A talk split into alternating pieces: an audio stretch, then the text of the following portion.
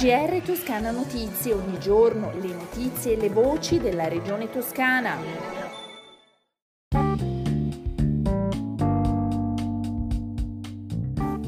Bentornati all'ascolto del GR di Toscana Notizie. È stato un anno intenso e difficile sul fronte degli incendi il 2022 fino ad oggi. Il bilancio delle attività antincendi boschivi è stato fatto dal presidente Gianni e dalla vicepresidente assessoria Saccardi al termine della stagione estiva e proprio allo scadere del divieto assoluto di abbruciamenti del 15 settembre scorso. A livello statistico i primi nove mesi del 2022 si sono chiusi con un totale di 591 incendi forestali. Si tratta di un numero di eventi che supera del 56% la media degli ultimi sette anni. A livello di superficie boscata percorsa dalle fiamme, il 2022 registra un aumento ancora più significativo.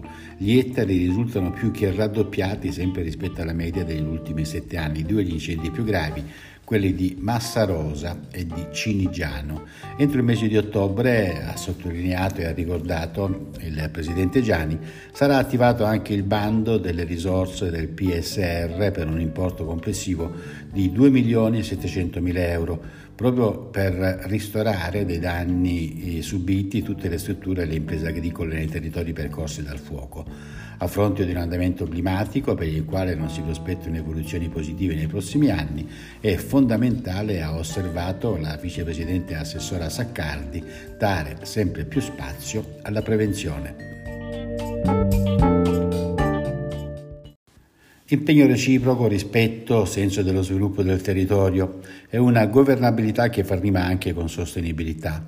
Eugenio Gianni tiene a battesimo nella sala Cutuli della Regione la firma del protocollo d'intesa tra il comune di Rosignano e la Solvè, un passaggio che il Presidente saluta con i due firmatari, con Daniele Donati, che è il sindaco di Rosignano, e con Philip Keren. Per il Presidente della Regione è un protocollo molto importante e proprio per la sua valenza e per la sua importanza viene firmato qui. Il Pegaso dà il senso, aggiunge Gianni, del rilievo regionale di questo atto.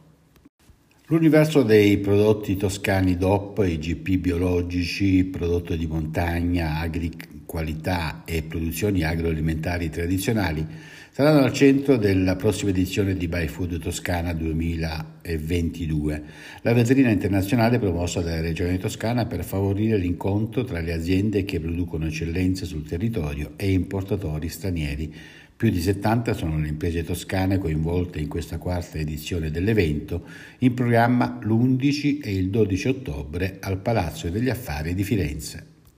I dati Covid in Toscana, 2065 nuovi casi registrati nelle ultime 24 ore, sono 212, 19 in più dal giorno prima, i ricoverati negli ospedali della regione, 4, 2 in più si trovano in terapia intensiva, i decessi sono 8.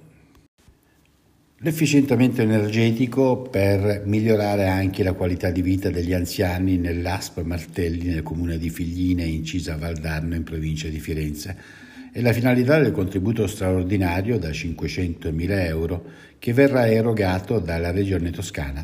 L'intervento è stato deciso dalla Giunta regionale su proposta dell'assessore regionale alle politiche sociali Serena Spinelli.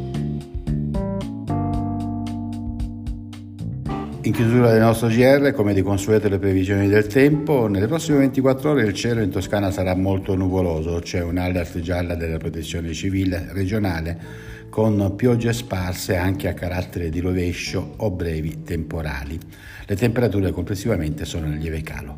Con le condizioni e le previsioni meteorologiche si conclude il nostro GR. Un buon ascolto dalla redazione di Toscana Notizie e da Osvaldo Sabato. GR Toscana Notizie, ogni giorno le notizie e le voci della regione toscana.